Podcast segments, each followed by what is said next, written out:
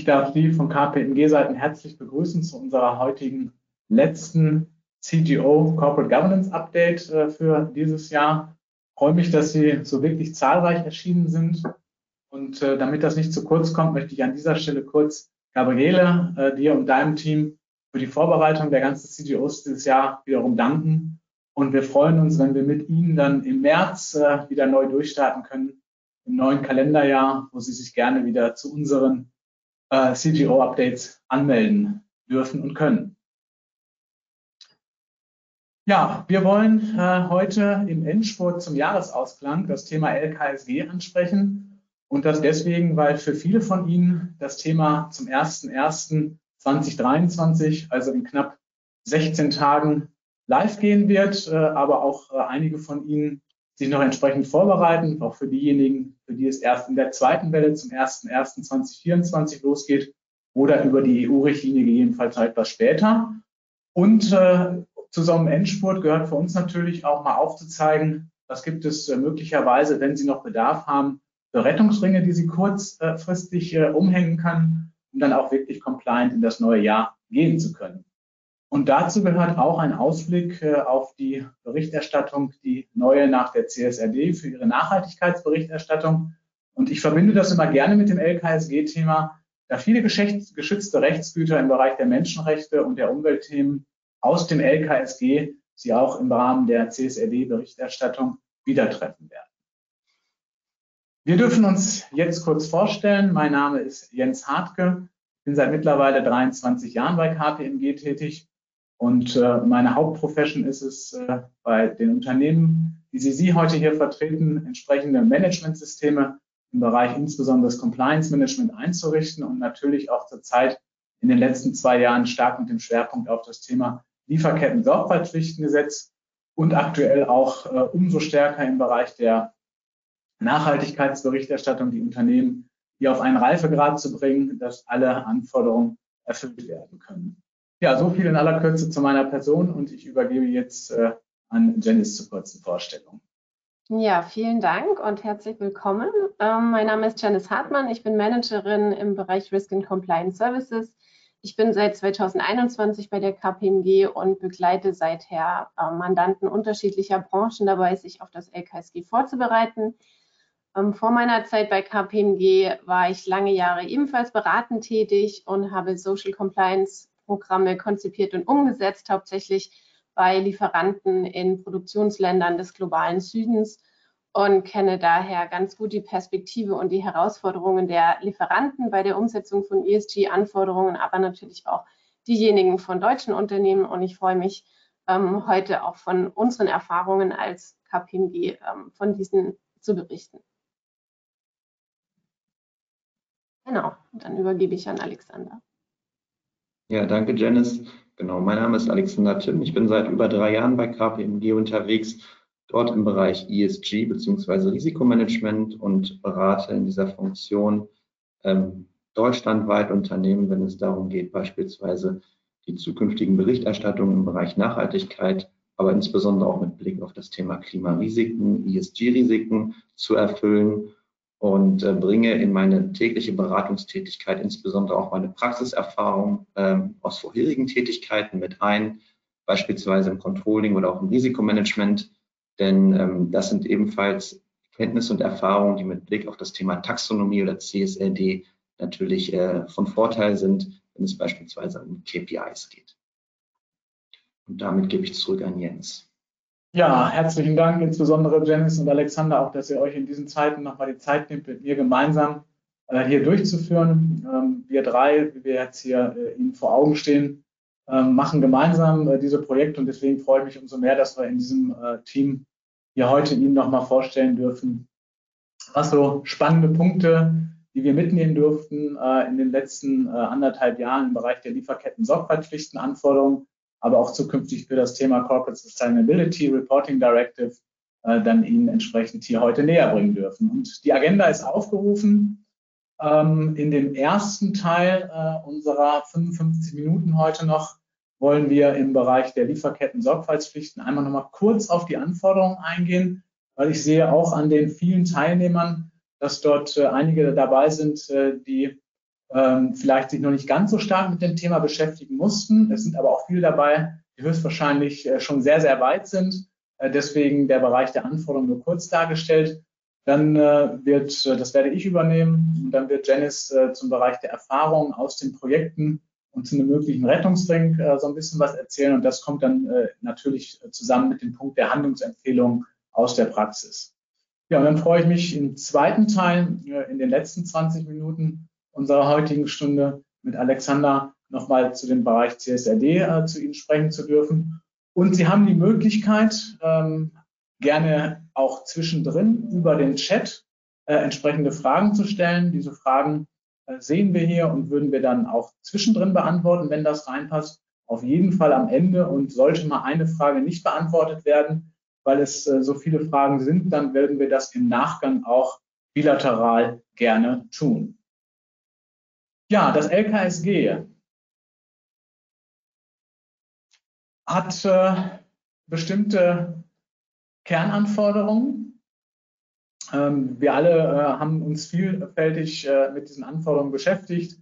Das Gesetz gilt in der ersten Welle äh, ab 1. Januar 2023 für die Unternehmen mit mehr als 3000 Mitarbeitenden und ab 1. Januar 2024 für mehr als 1000 Mitarbeiter. Und bitte beachten Sie, das mache ich gleich auf der nächsten Folie später, dass auch die EU dort nochmal besondere Anforderungen äh, wohl haben wird wo dieser Threshold der Anzahl der Mitarbeiter nochmal auf 500 beziehungsweise 250 Mitarbeiter herunterskaliert wird.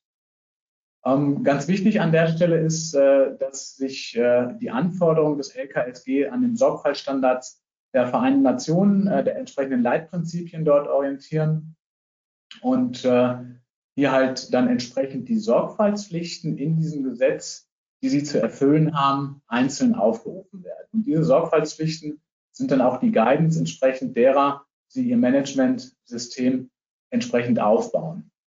Ich darf vielleicht in einer Seitennotiz ganz kurz auf die aktuelle politische Diskussion eingehen, ähm, dass äh, vermehrt gefordert wurde und wird, dieses Gesetz nochmal auszusetzen in der Anwendung, äh, um abzuwarten, was die EU macht, um das deutsche Sorgfaltspflichten-Lieferkettengesetz nicht sofort wieder anpassen zu müssen. Ähm, nicht nur wir als KPMG, sondern auch andere in der Öffentlichkeit gehen davon aus, dass es zu solch einem Aussitzen nicht kommen wird. Wenn, dann müsste das auch heute beziehungsweise morgen im Bundesrat entsprechend äh, gestoppt werden. Ähm, das, das können wir uns so nicht vorstellen. Genau, Sorgfaltspflichten sind hier abgetragen. Da gehen wir gleich äh, in unseren Praxiserfahrungen im Detail darauf ein. Ähm, wir müssen unterscheiden äh, für die Sorgfaltspflichten, die Sie im eigenen Geschäftsbereich äh, zu Unternehmen haben und dann zu den Sorgfaltspflichten bei ihren unmittelbaren Lieferanten. Bei den mittelbaren Lieferanten gibt es nur bestimmte eingegrenzte Sorgfaltspflichten und äh, die sind im Rahmen der EU gegebenenfalls der Richtlinie dort nochmal schärfer. Ähm, was nochmal wichtig ist, äh, wenn es zu Verstößen kommt, dann können Bußgelder durch das BAFA verhängt werden von bis zu zwei Prozent des durchschnittlichen Jahresumsatzes. Die EU-Richtlinie hat daneben auch die Möglichkeit, dass äh, durch äh, äh, Menschen und Organisationen, die in ihren eigenen Rechtsgütern durch Verletzungen verletzt werden, durch Verstöße verletzt werden, die entsprechende Regressansprüche gegenüber den Unternehmen geltend machen können. Das ist nach dem deutschen Lieferketten-Sorgfaltspflichtengesetz nicht vorgesehen. Wenn wir dann auf die nächste Seite rüberspringen, dann ist hier nochmal äh, abgetragen die Kerninhalte der entsprechenden EU-Richtlinie, die Corporate Sustainability Due Diligence Directive, die dann in ein deutsches Gesetz umgesetzt werden müsste. Das hieße, dass das äh, Lieferketten-Sorgfaltspflichtengesetz entsprechend angepasst wird. Ähm, hier habe ich kurz erwähnt, äh, dass es insbesondere äh, im Bereich der Anzahl der Mitarbeitenden hier nochmal eine weitere Zielführungs-Threshold gibt als äh, nach den 1000 Mitarbeitern ab 01.01.2024 für die dort betroffenen Unternehmen. Und ganz wichtig ist auch, dass äh, im Bereich der gesamten Wertschöpfungskette hier das Thema auf die Kunden und auf die mittelbaren Lieferanten mit ausgeweitet. Aber vielleicht dazu auch später etwas mehr im Detail.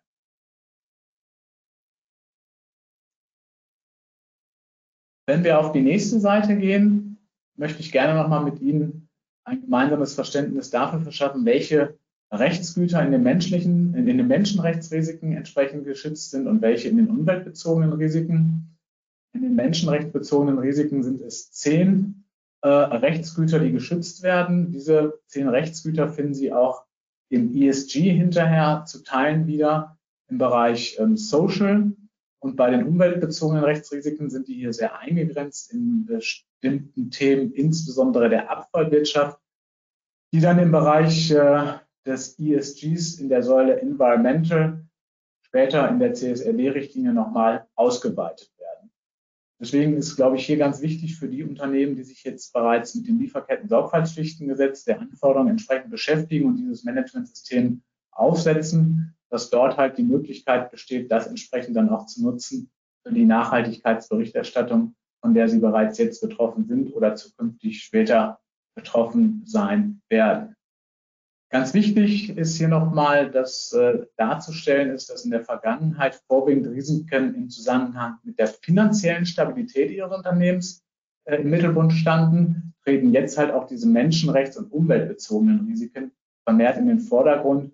Und das ist natürlich gerade bei dem Risk Assessment im eigenen Geschäftsbereich, aber auch bei den Lieferanten die Herausforderung, dort dann entsprechend quantitative und qualitative Kriterien heranzuziehen um hier ein sauberes Risikomanagementsystem aufzusetzen, um halt präventive Maßnahmen zu treffen, diese Rechtsgüter ausreichend zu schützen. Auf der nächsten Folie ist die von mir eben angesprochene Lieferkette äh, insgesamt nochmal dargestellt, äh, beziehungsweise hier die Wertschöpfungskette. Und Sie erkennen ähm, einmal ganz links in dem Bereich das ist, äh, die, sind die Mittelwarenlieferanten, die nach dem deutschen Lieferketten-Sorgfaltspflichtengesetz nur zu betrachten sind, wenn ihnen positiv zur Kenntnis kommt, dass bei diesen Lieferanten etwas im Argen liegt, dann müssen sie dem nachgehen. Äh, in der EU-Richtlinie wird das äh, stärker in den Mittelpunkt treten.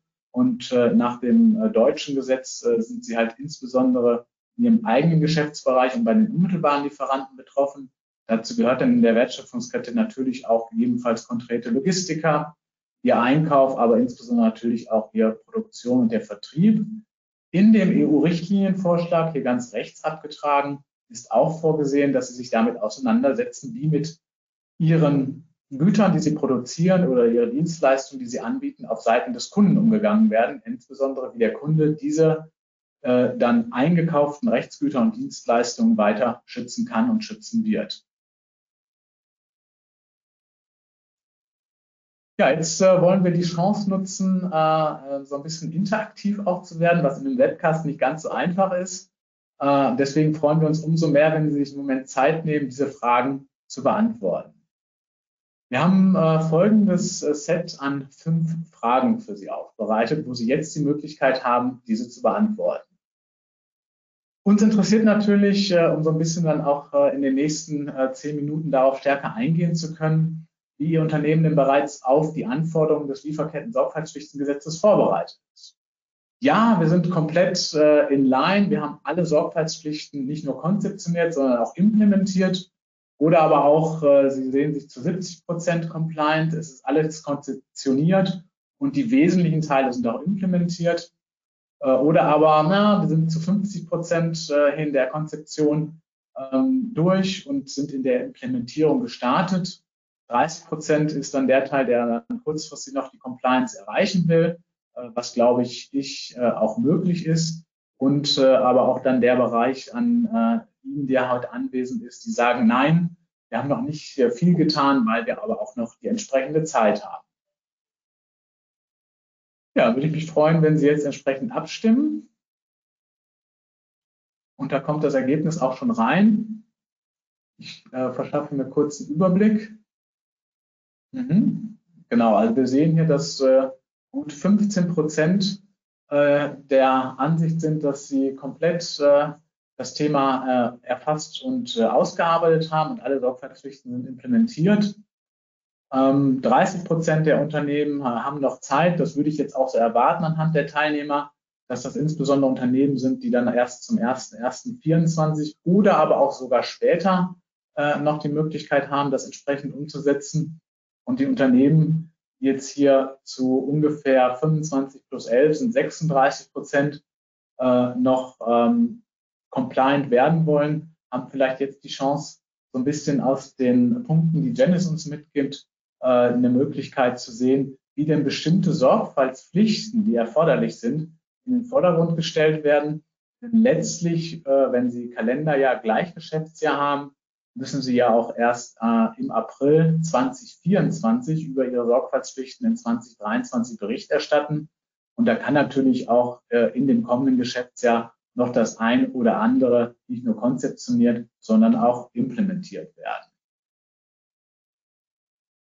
Ja, eine tolle äh, Erfahrung hier, äh, wie Sie das Thema ähm, entsprechend angegangen sind. Und äh, Dennis, dann würde ich jetzt gerne an dich übergeben. Ja, sehr gerne. Ähm, genau, wir möchten einmal gerne von unseren Erfahrungen berichten, aber das enthält natürlich auch die, die Erfahrungen unserer Mandanten bei der Umsetzung des LKSG. Äh, wir möchten Ihnen von den Herausforderungen ähm, berichten, aber natürlich auch ja, unsere Empfehlungen geben, ähm, gerade wenn Sie jetzt im Januar 23 unter das Gesetz fallen, dann können Sie hier auch nochmal gut abgleichen, wo Sie stehen. Wir haben eine Liste an Must-Haves mitgebracht, die zum 1. Januar stehen müssen. Und falls Sie ähm, ja, später unter das Gesetz fallen, dann hoffen wir, dass Sie mithilfe unserer Empfehlungen dann so entspannt ins Ziel radeln können wie dieser Radfahrer hier. Wir haben unsere Empfehlungen unterteilt in verschiedene Projektphasen, ähm, die wir sehen bei, bei unseren Kunden.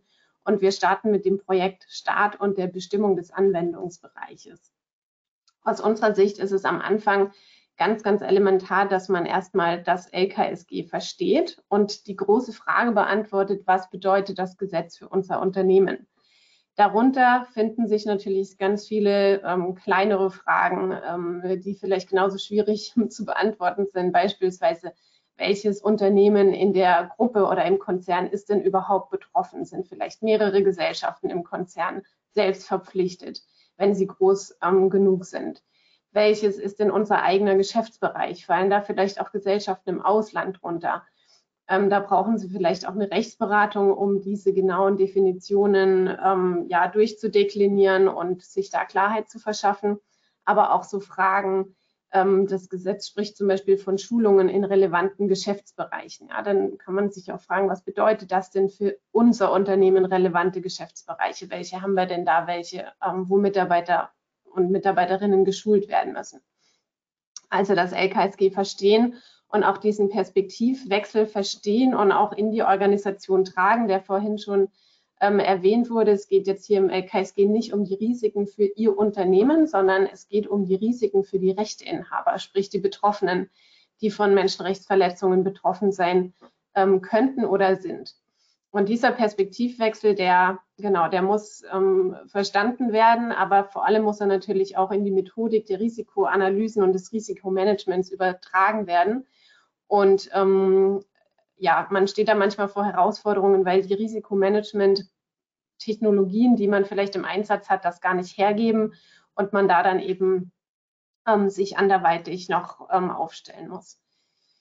Ja, wie in ähm, jedem anderen Projekt ist auch hier für das LKSG eine effiziente Projektstruktur der Schlüssel zum Erfolg. Ähm, für die Umsetzung des LKSG brauchen Sie Know-how aus sehr unterschiedlichen Bereichen. Und hier ist ähm, ja auch eine Herausforderung, ähm, aber auch unsere klare Empfehlung, die wichtigsten Stakeholder von vornherein mit einzubinden. Ähm, das sind Vertreter aus den Funktionen Compliance, aus dem Risikomanagement, aus der Nachhaltigkeitsabteilung, aus dem Einkauf, aber auch ähm, Vertreter von HR, denn die ganzen menschenrechtlichen Themen sind ja gerade für den eigenen Geschäftsbereich auch oft HR-Themen. Experten aus dem Arbeitsschutz oder auch ähm, aus dem Bereich Umwelt. Auch die Revision kann sehr hilfreich sein beim Aufsetzen von Wirksamkeitsprüfungen. Die Rechtsabteilung brauchen Sie für die rechtliche Beratung und die Umsetzung oder die Veränderung von Verträgen äh, mit Lieferanten beispielsweise. Und die Kommunikationsabteilung ähm, sollte auch involviert sein, denn sie brauchen ja auch einige ähm, ja, Kommunikationsmaßnahmen nach außen, die Grundsatzerklärung beispielsweise. Ähm, oder auch wenn es zu, zu Verletzungen kommt, die möglicherweise auch medienwirksam sind, auch dann ist es ganz wichtig, die Kommunikationsabteilung frühzeitig eingebunden zu haben. Ja, und ähm, so ist eben ja unsere wichtige Empfehlung, sichern Sie sich effizientes Arbeiten ähm, und entscheiden durch eine von vornherein festgelegte Projektstruktur und dadurch, dass Sie alle Stakeholder von vornherein mitnehmen. Ähm, auf der nächsten Slide haben wir Ihnen mal beispielhaft äh, mitgebracht, was so Projektinhalte sein ähm, können. Wir, wir haben hier zum einen in so einem initialen Sprint, den wir für gut befinden, ähm, dargestellt, dass man sich erstmal eben Überblick verschafft über diesen Anwendungsbereich des LKSG, dass man dann bestimmt, wo stehen wir eigentlich ähm, den Erfüllungsgrad ähm, der Sorgfaltspflichten bei sich im Unternehmen erhebt und dann gegebenenfalls auch noch einen Zielbild-Workshop und eine, auf, eine, auf jeden Fall auch eine Roadmap erstellt, ein Zielbild-Workshop, ähm, zu dem Zweck, dass man das Ambitionsniveau definiert, mit dem man das LKSG erfüllen möchte. Also geht es um die reine risikoorientierte Compliance oder möchte man vielleicht auch einen, sich eine wertebasierte Vorreiterrolle sichern in diesem Feld. Und das bestimmt dann ganz stark, ähm, wie die Roadmap dann aussieht und wie viele Maßnahmen auch mit wie vielen Ressourcen das LKSG dann umgesetzt wird. Ähm, für diese Abarbeitung dieser Arbeitspakete und dieser Konzeption und Implementierung ähm, hat sich zumindest aus unserer Erfahrung in der Praxis bewährt, dass man Arbeitsgruppen bildet mit den relevanten Verantwortlichen aus unterschiedlichen Abteilungen ähm, und ja, dann eben in diesen kleinen Gruppen ähm, klare, also klar die Aufgaben verteilt, klar die Arbeitspakete zuweist und dann aber auch immer wieder den Austausch sicherstellt zwischen den Arbeitskreisen, denn dort gibt es auch sehr viele Abhängigkeiten ähm, und Informationen, die auch unter den Arbeitspaketen ausgetauscht werden müssen, damit das, das Ganze dann ein großes Ganzes wird. Ja, auf der nächsten Slide sehen wir ähm, die zweite Projektphase aus unserer Sicht, die Status Quo-Bestimmung und die Roadmap. Ähm, Genau, wir, wir empfehlen hier auch, sich ähm, Zeit zu nehmen für eine strukturierte Datenabfrage, ähm, sich Lieferantendaten beispielsweise anzugucken, auch Interviews zu führen mit relevanten Experten im Unternehmen, Fragen zu beantworten, wo sie stehen, was sie schon haben, welche Präventionsmaßnahmen gibt es schon, gibt es einen Supplier Code of Conduct, inwieweit wird der verbindlich vereinbart, ist der bei allen Lieferanten ausgerollt welche Zielgruppen umfasst das Hinweisgebersystem und so weiter und so fort. Unsere Erfahrung ist, dass viele Unternehmen schon sehr, sehr viele Maßnahmen haben, die auf das LKSG einzahlen. Man muss sie nur einmal alle zusammentragen und strukturiert abgleichen mit den Sorgfaltspflichten.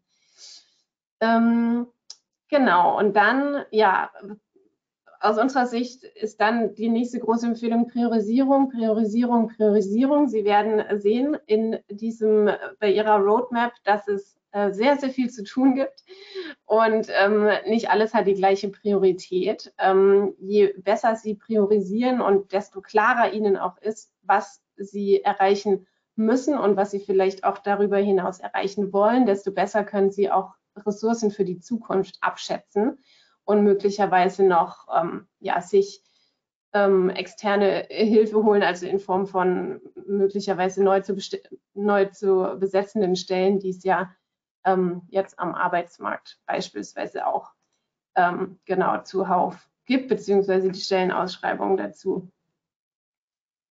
auf der nächsten Slide ähm, sehen Sie jetzt unsere Liste der Must-Haves. Und ähm, zwar haben wir jetzt hier die Annahme getroffen, dass ein Unternehmen schon ab 23 unter das LKSG fällt. Das heißt, wir haben einmal unterteilt in Aufgaben bzw. Ergebnisse, die bis zum Ende diesen Jahres erreicht sein müssen aus unserer Sicht und welche aber auch ähm, im nächsten Jahr noch angegangen werden können, dann natürlich möglichst zügig in Bezug auf die, ähm, auf das Risikomanagement ist es ganz ähm, wichtig, dass Sie eine Aufbauorganisation definiert haben und eben dieses Risikomanagement, dass Sie Menschen benannt haben, die diese Funktionen, die das LKSG erfordert, auch ähm, wahrnehmen.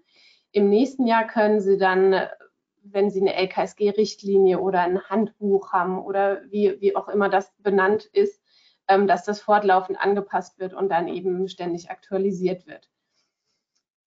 Bei der Risikoanalyse im eigenen Geschäftsbereich ist es ähm, aus unserer Sicht notwendig, dass bis Ende des Jahres eine Risikoanalyse-Methodik steht und konzipiert ist, dass Sie da genau wissen, was sind, wer, wer, was sind die Verantwortlichkeiten, wer macht die, für welche Gesellschaften und ähm, wie werden die, die Ergebnisse dann zusammengetragen. Und auch, dass für die anlassbezogene Risikoanalysen die ähm, Anlässe definiert sind und auch die Prozesse. Sukzessive ab Januar 23 können Sie die Risikoanalyse dann durchführen ähm, und nach und nach dann ergänzen. Da räumt Ihnen das LKSG ja auch sowohl für den eigenen Geschäftsbereich als auch für die Zulieferer eine Priorisierung ähm, ein. Bei der Risikoanalyse für die unmittelbaren Geschäftspartner ist es im Grunde ähm, ähnlich.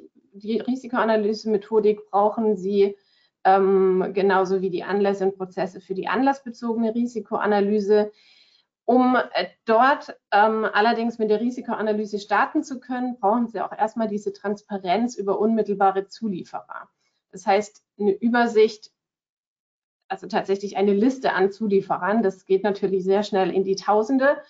Ähm, unsere Erfahrung ist, dass ohne, ohne die Namen und äh, Firmen, mit denen Sie da zusammenarbeiten, kommen Sie da nicht viel weiter. Insofern ist es ein absolutes Must-Have, aber auch gleichzeitig eine der größten Herausforderungen, wie wir sehen, für Unternehmen. Denn oft liegen die ähm, Daten in unterschiedlichen IT-Systemen vor und müssen dann erstmal zusammengetragen werden. Im nächsten Jahr können Sie dann hier sukzessive die Risikoanalyse starten und können sich natürlich auch gegebenenfalls ein IT-Tool als Support auswählen, wenn Sie das möchten.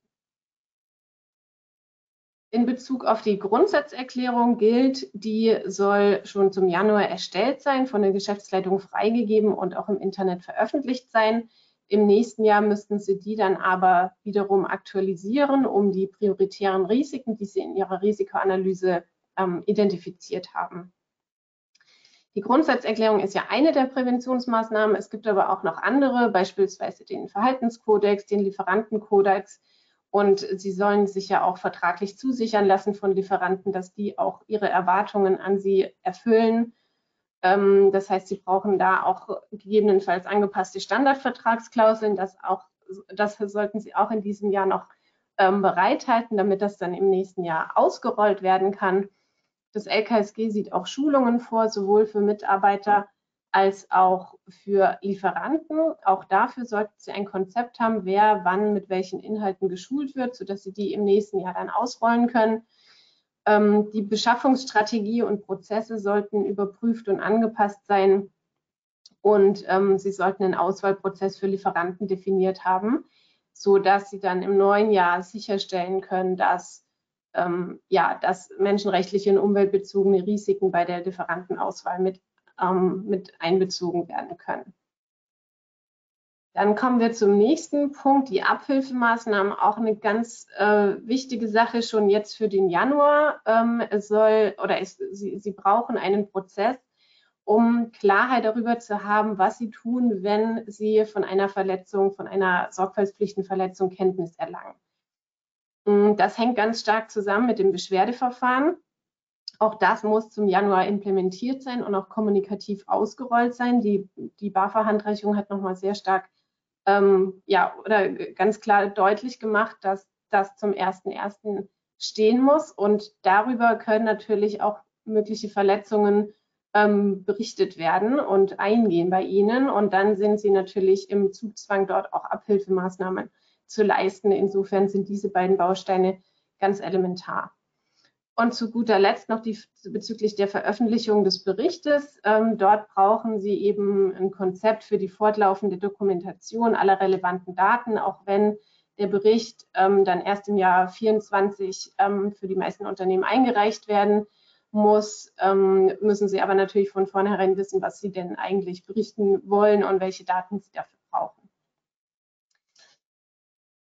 Soweit zur Priorisierung ähm, für die einzelnen Punkte. Wenn wir jetzt hiervon nochmal priorisieren wollten, dann würden wir sagen, ganz ähm, an erster Stelle sollte stehen die Aufbauorganisation, ähm, die Verantwortlichkeiten zu benennen, dann das Beschwerdeverfahren und die Abhilfemaßnahmen einzurichten und dann die Risikoanalysen zu konzipieren.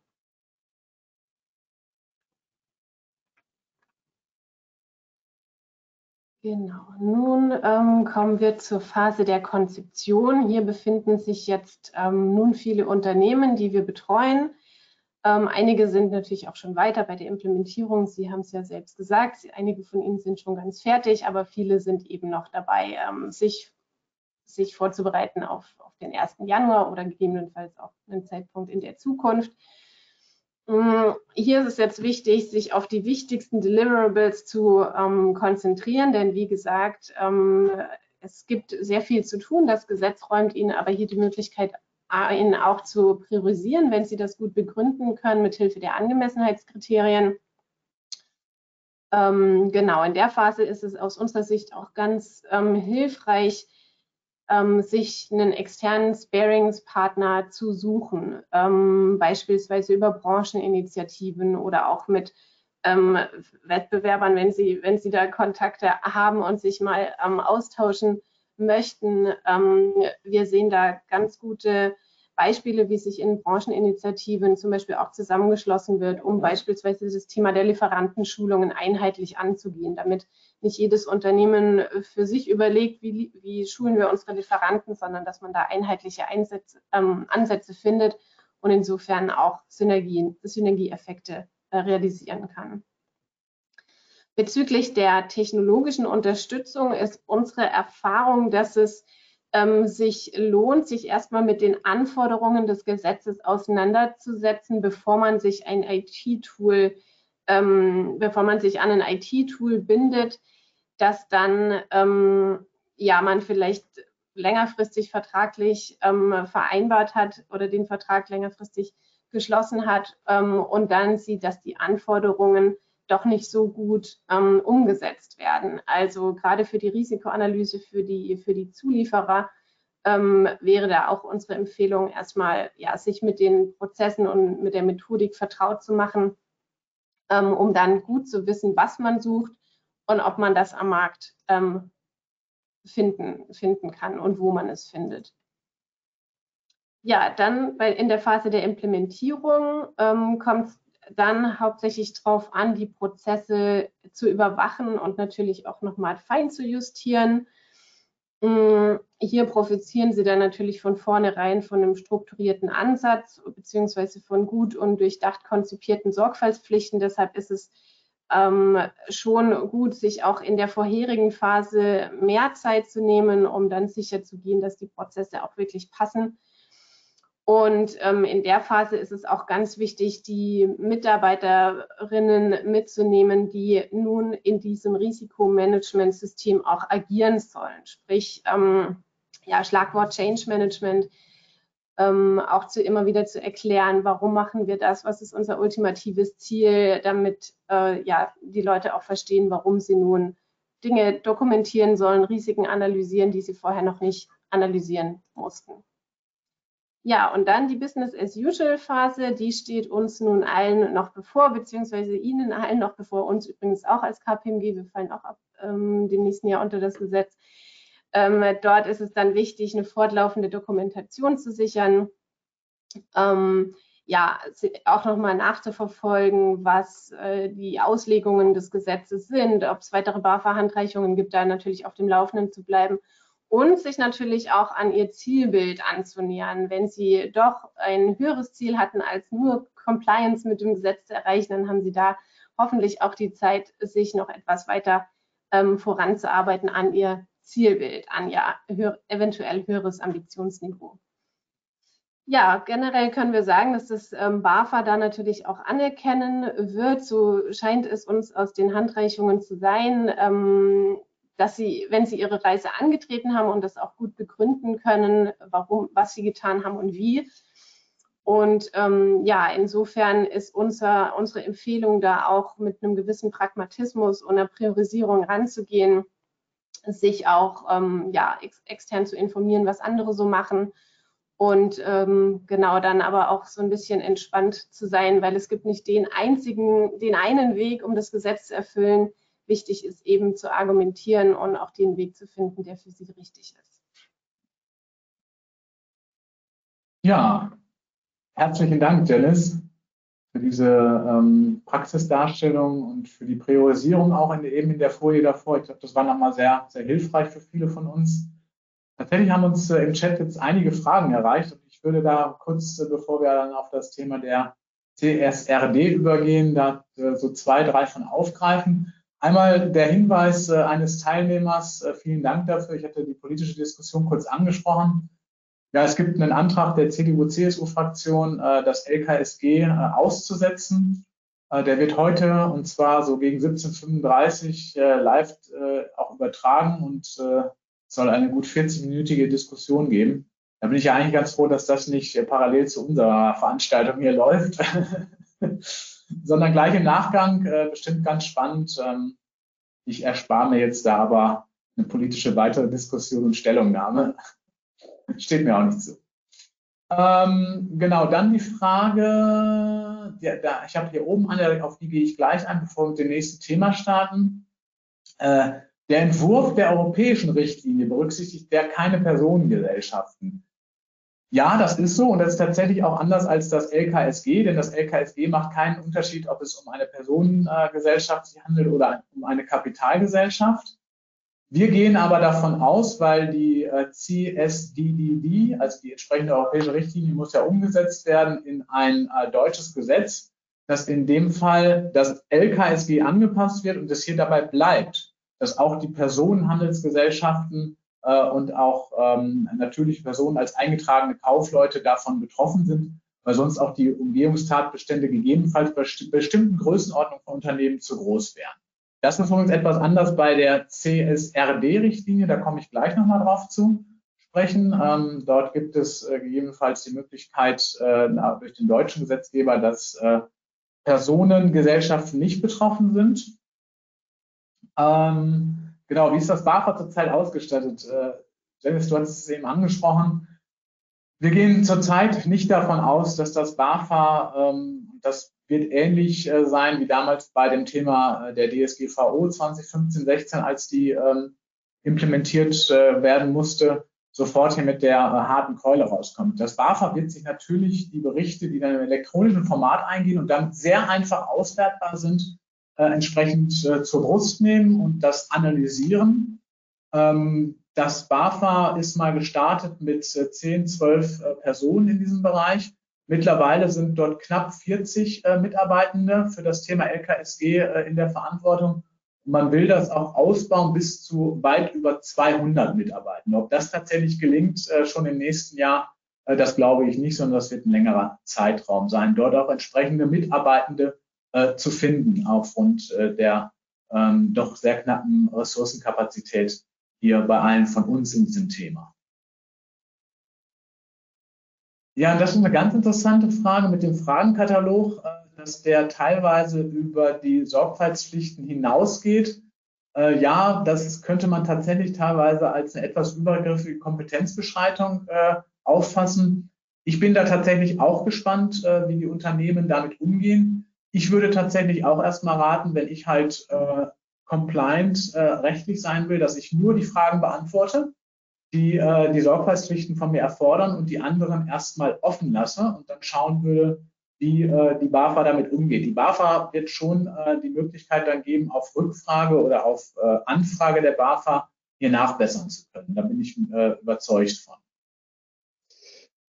Ja, dann haben wir jetzt einige Fragen aufgegriffen. Die anderen äh, beantworten wir später. Ich möchte jetzt auch die Zeit nutzen, auf das nächste Thema überzugehen die Corporate Sustainability Reporting Directive.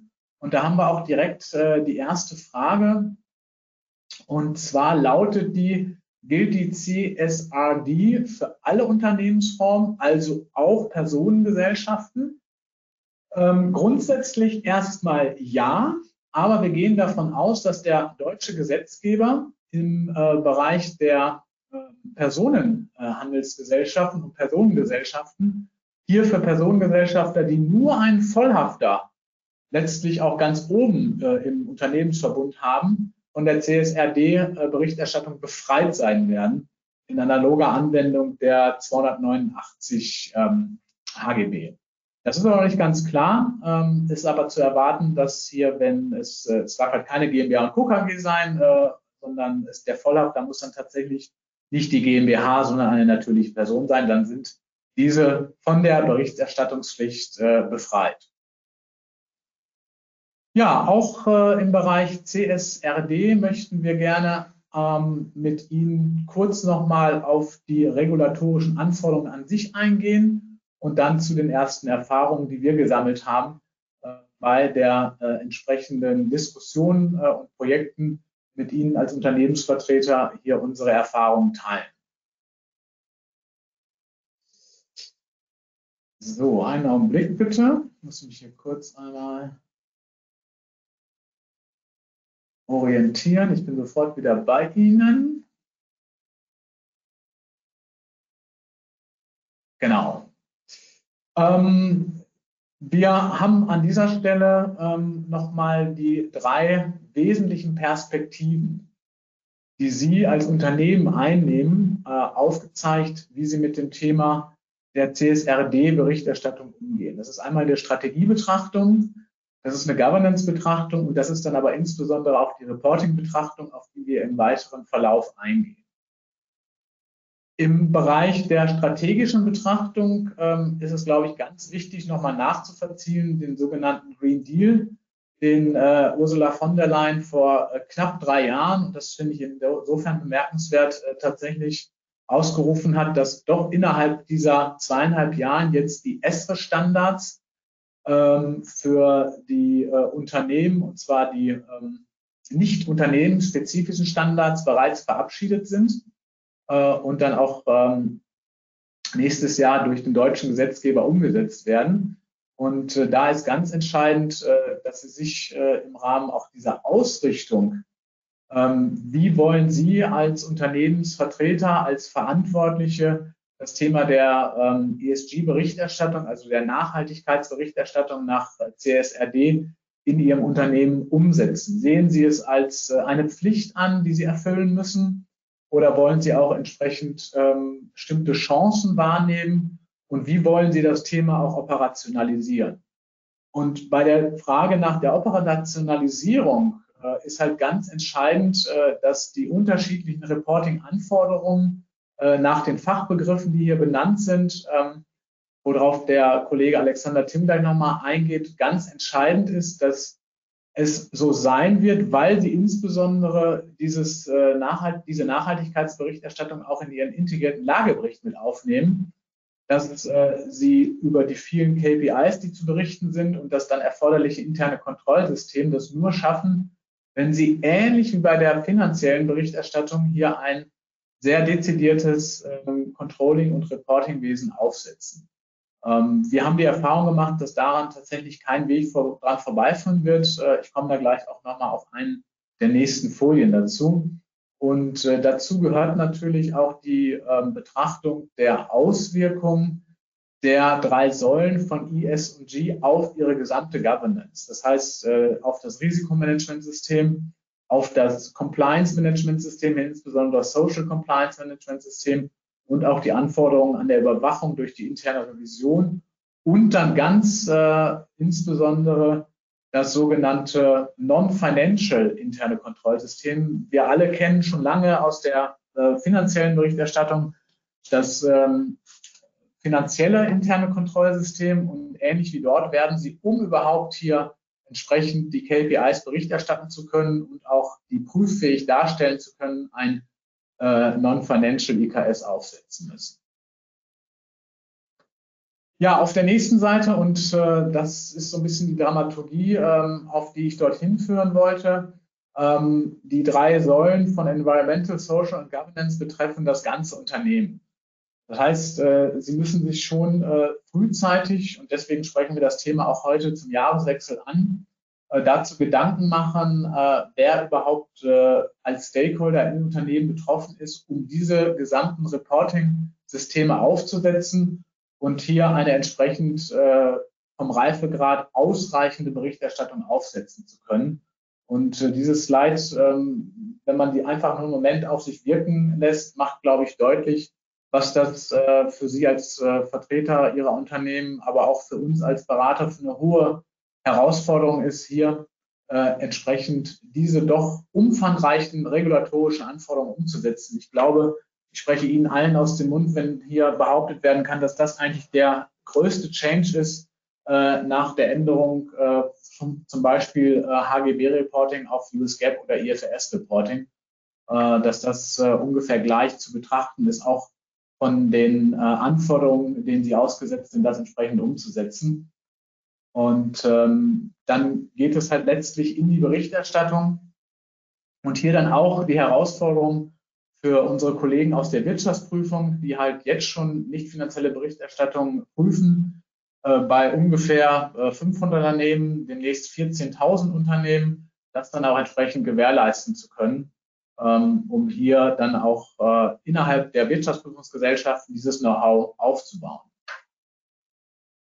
Auf der nächsten Seite habe ich Ihnen noch einmal kurz äh, die Regulatorik insgesamt abgetragen für die einzelnen ähm, gesetzlichen Anforderungen und auch supranationalen gesetzlichen Anforderungen. Ganz entscheidend ist hier natürlich die CSRD-Richtlinie ähm, in der Mitte, äh, die die Unternehmen ähm, für das Geschäftsjahr 2024 bzw. 2025 erstmalig anzuwenden haben. Und ähm, anhand äh, dieser Zeitlinie, wir kommen gleich nochmal drauf, welche Unternehmen da insbesondere von betroffen sind, ist es dann natürlich erforderlich, Klammer auf, Sie brauchen keinen Vergleichswert zu berichten, Klammer zu, jetzt frühzeitig mit den entsprechenden Prozessen, um diese Berichterstattung gewährleisten zu können, äh, aufzusetzen. Hier unten nur nochmal mit dem äh, mit der EU-Richtlinie zum Supply Chain Due Diligence Act und dem Lieferketten-Sorgfaltspflichtengesetz die Einsortierung in die Gesamtregulierung. Ja, auf der nächsten Seite im Detail, damit wir ähm, auch von einer einheitlichen äh, Grundlage und Anwendungsbasis äh, ausgehen. Ähm, welche Unternehmen sind betroffen? Das sind alles äh, die Unternehmen mit äh, mehr als 250 Mitarbeitenden oder 40 Millionen Euro Gesamtumsatz beziehungsweise einer Bilanzsumme von 20 Millionen Euro und zwei von diesen drei Kriterien müssen einschlägig sein, dann sind sie im Spiel. Und später werden dann auch die nicht kapitalmarktbezogenen weiteren Unternehmen ein, äh, einbezogen in diese Berichterstattung ab äh, 25, 26 und 27. Da gibt es nochmal unterschiedliche Thresholds äh, von der Berücksichtigung die hier oben angesprochen sind, in diesen drei Kriterien. Ja, und das heißt tatsächlich, äh, dass äh, zukünftig ab 25 äh, fast 15.000 Unternehmen allein in Deutschland, bislang 500 Unternehmen, berichterstattungspflichtig sind. Und wenn man den Blick etwas weiter wagt, in der EU werden es knappe 50.000 sein, statt wie bisher gut 10.000 Unternehmen. Entscheidend ist halt, äh, dass die ähm, Berichterstattung im Lagebericht erfolgt äh, und das auch in einem integrierten Lagebericht, das in einem äh, lesbar, maschinenlesbaren Format, dem sogenannten ESEF-Standard, das ist Ihnen bekannt, die Vertreter hier aus dem Bereich des Rechnungswesens kommen. Ähm, das heißt also, diese Berichte sind dann auch entsprechend einfach auswertbar. Äh, ganz entscheidend ist äh, dann auch die Prüfungspflicht. Ähm, die Standards äh, sehen vor, dass die nicht finanzielle Erklärung als integrierter Bestandteil der Lageberichterstattung als Limited Assurance zu prüfen ist. Ähm, das ist ein etwas weniger als das, was Sie kennen aus der ähm, Bescheinigung hinsichtlich der Prüfung Ihres Jahresabschlusses. Dort erfolgt eine Reasonable Assurance. Äh, das heißt, dort wird auch äh, die Wirksamkeit äh, der nicht finanziellen, des nicht finanziellen IKS hinterfragt. Bei der Limited Assurance geht es nur darum, ob das System implementiert, ausreichend konzeptioniert und entsprechend implementiert ist. Aber die Reasonable Assurance wird dann zukünftig Schritt für Schritt auch kommen und damit eine Angleichung zur Prüfungshilfe Ihres Abschlusses oder auch Konzernabschlusses haben. Ja, insofern äh, kurz äh, zum Anwendungsbereich äh, und zur gesetzlichen Regulatorik. Auch jetzt äh, würden wir nochmal ähm, Sie fragen wollen, wie weit Sie mit der Umsetzung der CSRD-Anforderungen äh, bereit sind. Und jetzt hier vielleicht äh, als Frontrunner ähm, oder es gibt ja auch Unternehmen, die da der NFRD, der Non-Financial Reporting Directive, bereits jetzt schon Bericht erstatten müssen und dann äh, nur noch die Überleitung zur CSRD äh, hinkriegen müssen mit den vielen KPIs. Die können natürlich schon behaupten, dass sie bereits fertig sind mit der Umsetzung oder auf einem guten Weg sind. Oder aber wir haben bereits mehr als 50 Prozent der Anforderungen umgesetzt. Ähm, oder Sie sind dabei, ein äh, Projekt äh, aufzusetzen, das äh, sicherstellt, dass Sie die Umsetzung der CSRD zeitgerecht erreichen können. Oder Sie sind im Bereich der ersten Vorüberlegungen. Oder Sie haben noch gar nicht begonnen. Ja, ich freue mich, wenn Sie jetzt einmal eine Auswahl treffen, wo Sie sich so ungefähr sehen. Ähm, auch wenn da viele Unternehmensbereiche betroffen sind und Sie sie nicht vielleicht immer unbedingt, äh, wenn ich auch teilweise die großen Unternehmen hier sehe, die heute an unserem WebEx teilnehmen, das beurteilen können, wie weit bestimmte Abteilungen schon sind, weil vielleicht noch nicht ein übergeordnetes Projekt gestartet ist, aber das äh, kann dann ja auch ein Best Guess hier in dem Fall sein. Mhm. Ja, sehr spannend. Also klar, ne, wir sind bereits fertig mit der Umsetzung. Das werden äh, so ähm, vielleicht zehn, zwölf Unternehmensvertreter hier sein, äh, die nach der nicht finanziellen Berichterstattung schon in der Vergangenheit Bericht erstatten mussten und auch nach der EU-Taxonomie jetzt äh, bereits in 2022 erhöhte Berichtsanforderungen haben, die dann sagen, ich kriege diesen äh, dieses Gap zur CSRD relativ schnell geschlossen äh, oder habe ja auch schon Dry Run durchgeführt. Ähm, wir haben bereits mehr als 50 Prozent der Anforderungen umgesetzt, sind gut acht Prozent. Ähm, das äh, hätte ich gar nicht so erwartet, dass das schon so ein großer Teil ist.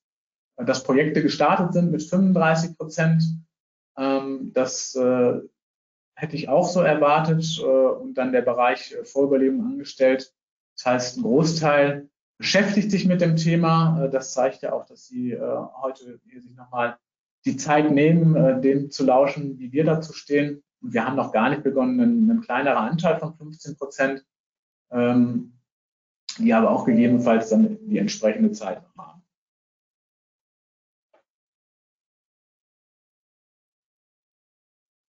Gut. Ja, dann würde ich jetzt äh, die Chance nutzen, an meinen Kollegen äh, Alexander zu übergeben, der nochmal ein bisschen äh, tiefer in die Reporting-Anforderungen, aber insbesondere auch in die äh, Struktur oder in die Struktur der Standards eingeht. Genau, danke Jens. Wie gesagt, wir werden jetzt in den verbleibenden paar Minuten einen kleinen Verforstritt nochmal machen und uns ein wenig detaillierter mit einzelnen Themen befassen. Ähm, mit Blick auf die Zeit will ich die Folie auch gar nicht allzu lange stressen. Und zwar ist es ja eben so, dass Status quo ist, dass börsennotierte Kapitalgesellschaften, die gewisse Anforderungen erfüllen, eben natürlich pflichtmäßig äh, eine Finanzberichterstattung erstellen und dann auch prüfen lassen müssen und aktuell eben auch bereits eine Nachhaltigkeitsberichterstattung erstellen und die Prüfung eben aktuell natürlich Aufgabe des Aufsichtsrates ist, aber es besteht natürlich die Möglichkeit, sich freiwillig prüfen zu lassen und diese freiwillige Prüfung wird dann in der Regel, sei es nach Limited oder Reasonable Assurance, durch unsere Kollegen insbesondere ähm, auch durchgeführt, um ähm, ja, den Aufsichtsrat in gewisser Weise dahingehend zu unterstützen, eben seinen, Pflichtungen, seinen Verpflichtungen nachzukommen. Zukünftig, und das sehen wir auf der rechten Seite dieser Folie, wird es eben so sein, wenn wir noch einmal zurück, genau, danke, äh, dass eben der nicht finanzielle Teil auch Einzug halten wird in die Finanzberichterstattung. Also sprich, dass eben einzelne Aspekte, sofern sie wesentlich sind, die aktuell eben freiwillig sind in der Nachhaltigkeitsberichterstattung, perspektivisch dann 25, 26, je nachdem, in welcher Welle sie dann auch betroffen sind, in die nicht finanzielle Berichterstattung, äh, in die finanzielle Berichterstattung mit Einzug halten werden und dann natürlich auch perspektivisch eben geprüft werden.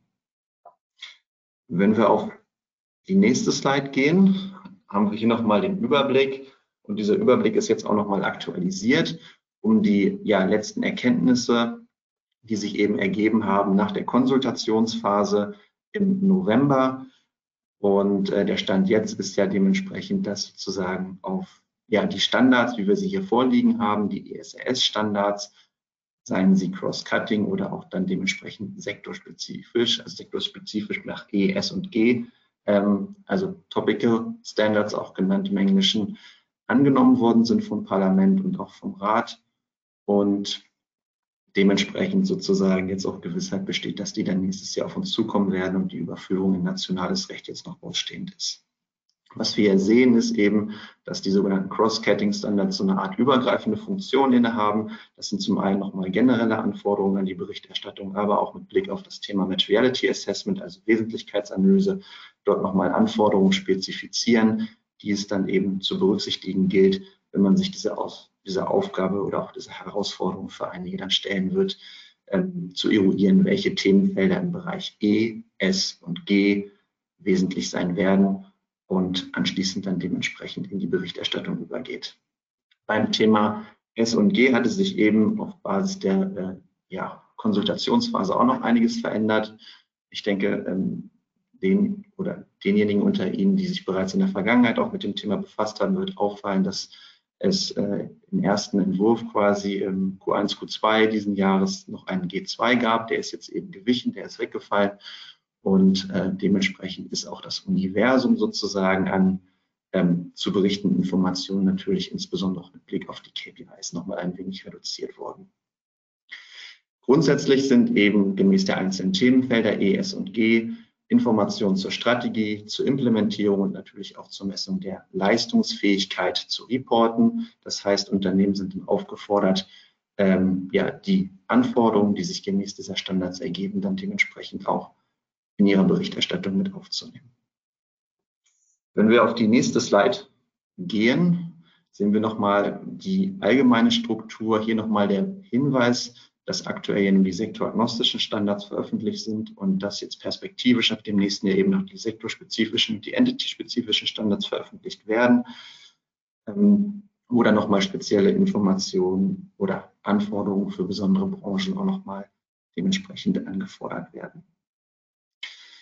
Auf der nächsten Slide haben wir nochmal abgetragen, ähm, wie jetzt sozusagen der aktuelle Stand ist mit Blick auf die sogenannten Disclosure Requirements, die Paragraphs und auch die KPIs.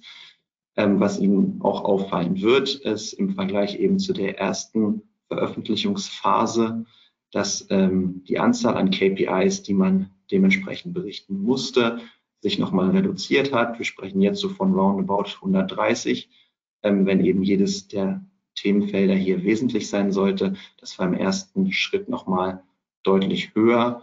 Und äh, das ist natürlich auch mit Blick aus den sich daraus ergebenden Anforderungen, was die Umsetzung anbetrifft, in gewisser Weise natürlich auch als gute oder als gute Botschaft vor Weihnachten zu verstehen. Ähm, der Schwerpunkt eben der auch gerade quantitativen Anforderungen liegt weiterhin im Environmental, also im Umweltbereich. Und dort, ähm, wie wir hier auch anhand der Säulen sehen, natürlich insbesondere mit Blick auf das Thema, auf das Thema Climate Change, also im E1-Bereich. Ähm, nächsten, auf der nächsten Slide haben wir nochmal ein paar Beispiele dargestellt, eben hinsichtlich möglicher Kennzahlen der sogenannten ESRS-Standards. Ich glaube, beispielhaft kann man sicherlich das Thema Energie oder auch Emissionen mal aufgreifen. Bei Emissionen ist es Ihnen sicherlich bereits geläufig und auch bekannt. Ähm, da wird eben unterschieden in sogenannte Scope 1, 2 und 3 Emissionen. Und das ist natürlich auch etwas, was der Standard-Setter hier aufgenommen hat, insbesondere natürlich aus dem Greenhouse-Gas-Protokoll. Also da wird zukünftig auch dann dementsprechend dezidiert zu berichten sein. Und auch das Thema Social, das ist auch nochmal ganz wichtig, insbesondere mit Blick auf die Personalkennzahlen, nennen wir sie mal so, also ähm, die Anzahl der Beschäftigten, aber auch der Anteil an weiblichen und männlichen Beschäftigten sind auch nur einige Beispiele eben, die dann im Bereich der Berichterstattung natürlich ähm, reportet werden dürfen. Was an äh, der Stelle nochmal wichtig ist zu erwähnen, ist, dass es insbesondere auch im Bereich E1 äh, einzelne, wie gesagt, verpflichtende ähm, ja, KPIs oder Disclosure Requirements gibt. Das heißt, selbst wenn Sie ähm, in Ihrer Wesentlichkeitsanalyse ähm, zu dem Beschluss kommen sollten, dass das für Sie nicht wesentlich ist, hat hier der Standardsetzer sozusagen vorgesorgt und hat diese Information per se als wesentlich klassifiziert. Wenn wir auf die nächste Slide eingehen, genau haben wir nochmal die möglichen Schritte zur Umsetzung der CSRD dargestellt, auch hier nur ganz kurz und knapp. Ähm, es macht sehr viel Sinn und das ist auch unsere Empfehlung an alle Unternehmen, die wir aktuell begleiten und beraten, eben zeitnah mit einer Wesentlichkeitsanalyse zu starten, um überhaupt mal einen Eindruck zu bekommen, was sind die wesentlichen Themen und wie ist der Umfang sozusagen an Themen, mit denen Sie sich zukünftig dann im Rahmen Ihrer Berichterstattung auch befassen dürfen. Das Ganze kann man natürlich insbesondere auch nochmal mit einer Gap-Analyse verknüpfen, wenn es beispielsweise bereits Informationen gibt. Also das heißt, Sie reporten möglicherweise schon im Rahmen der Nachhaltigkeitsberichterstattung oder aber haben bereits einige Informationen noch vorliegen, die sich natürlich wunderbar nutzen lassen, um dann äh, in den nächsten Schritten beispielsweise darüber nachzudenken, welche Governance beziehungsweise auch Ressourcen dafür aufgebaut werden müssen, ähm, wie es ausschaut bezüglich Implementierung und Erhebung, gerade auch das Thema Daten. Ähm, sind diese Daten überhaupt da in der Organisation? Müssen erstmal Prozesse ähm, ja, implementiert werden, um diese Daten schlussendlich auch zu erheben. Das sind alles Herausforderungen, die sich äh, ja, Mandanten stellen müssen, die wir aktuell auch schon beraten, denn gerade das Thema Daten ist eines, was nicht zu unterschätzen ist. Neben dem Thema, äh, dass sie natürlich auch das Ganze qualitativ beschreiben müssen, damit ein sachkundiger Dritter sozusagen ähm, nachvollziehen kann, wie sie vorgegangen sind. Genau, last but not least gilt es dann natürlich, wenn die Vorüberlegungen und Anforderungen erfüllt sind, das Ganze dann im letzten Schritt in die Berichterstattung zu integrieren. Ähm, da sind bereits einige schon auch dabei. Äh, wir empfehlen auch dahingehend immer mal ganz gerne, dass es äh, darum geht, sozusagen mal eine Art Skelett aufzusetzen, um überhaupt mal eine Indikation zu bekommen, wie umfangreich das ist, die zukünftige Nachhaltigkeitsberichterstattung und dann dort äh, peu à peu dieses Skelett eben mit Inhalt zu füllen. Das äh, ja, zeigt auch nochmal insbesondere auch dann den einzelnen involvierten Stakeholdern, dass es eben ja doch eine Menge an Arbeit ist, um schlussendlich dann auch compliant zu sein mit Blick auf das Jahr 24 und 25, je nachdem wann das Ganze dann auch äh, bei Ihnen beginnen wird. Ähm, genau, doppelte Wesentlichkeitsanalyse, vielleicht hier nur abschließend ein, zwei Sätze. Die Rebuttable Presumption, die sozusagen im ersten Wurf noch äh, sehr prominent äh, ja, auftauchte, ist gewichen. Das heißt, wir sprechen jetzt nicht mehr von einer Negativabgrenzung, sondern, sondern wie gesagt von einer Art Positivbestätigung. Es gilt also jetzt mit Blick auf das Thema Wesentlichkeit nicht ähm, zu dokumentieren und darzulegen, warum eben gewisse Themen nicht wesentlich sind, sondern sie würden jetzt eben auch positiv starten und sagen, okay, diese Themen haben wir als wesentlich klassifiziert aus diesen und jenen Gründen. Das ist eben auch gut und sorgfältig zu dokumentieren, damit im Zweifel auch unsere Kollegen aus der Abschlussprüfung dann nachvollziehen können, warum das Thema jetzt wesentlich oder möglicherweise auch nicht wesentlich ist. Ähm, weiterhin wird es aber so sein, das zeigt sich auch ganz deutlich und das ist auch eines der Ergebnisse dass natürlich der Umfang, der zukünftig zu berichten ist, durch die Unternehmen deutlich nochmal steigen wird gegenüber dem, was aktuell berichtet wird. Das liegt natürlich auch äh, methodisch einfach schon dran, wenn wir uns mal die Wesentlichkeitsanalysen hier beispielhaft dargestellt an den einzelnen Quadranten anschauen.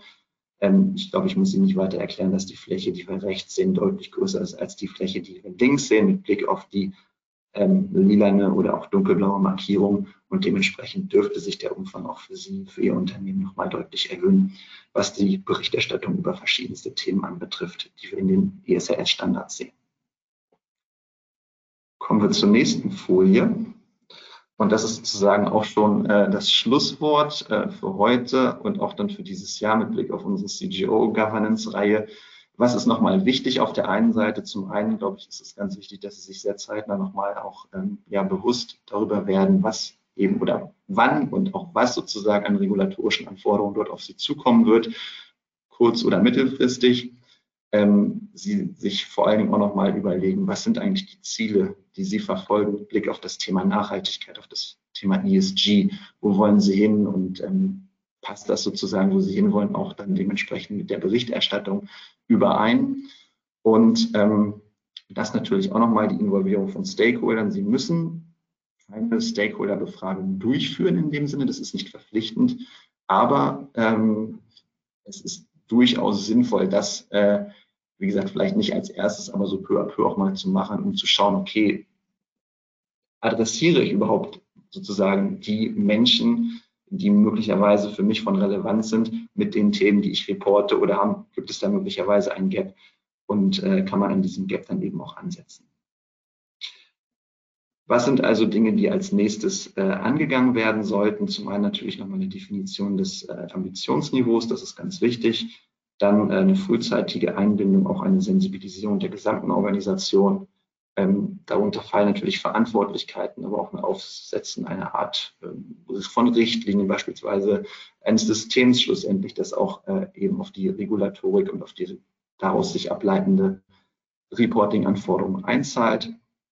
Und ähm, ganz klar das Thema KPIs, auch hier Daten. Wie gesagt, schauen Sie, dass Sie zeitnah eben einsteigen auf Basis der Wesentlichkeitsanalyse und Ihre KPIs erstmal ableiten und möglicherweise auch noch unternehmens-, sprich entity-spezifische KPIs weiterentwickeln, wenn Sie sehen, okay, es gibt weiterhin noch Themenfelder, die möglicherweise wesentlich sind, aber vielleicht durch die ISRS-Standards noch nicht abgedeckt sind. Dann ähm, gilt es eben auch hier anzusetzen und die nächsten Schritte zu bedenken. Damit sind wir leider etwas drüber, was das Zeitliche anbetrifft, aber ich würde jetzt an Jens abgeben und äh, bedanke mich für die Aufmerksamkeit. Ja, vielen Dank, Alexander. Genau, ich darf äh, an der Stelle auch einfach äh, im Namen des gesamten Teams nochmal für Ihre Aufmerksamkeit uns bedanken. Und ja, sorry für das leichte Überziehen ähm, und wünsche Ihnen jetzt eine schöne Weihnachtszeit. Wir haben noch ein paar unbeantwortete Fragen die aber auch teilweise nochmal sehr speziell sind. Äh, das würden wir jetzt im Nachgang äh, dann ähm, bilateral beantworten. Wir dürfen uns bedanken und Ihnen alles Gute, einen guten Rutsch ins neue Jahr.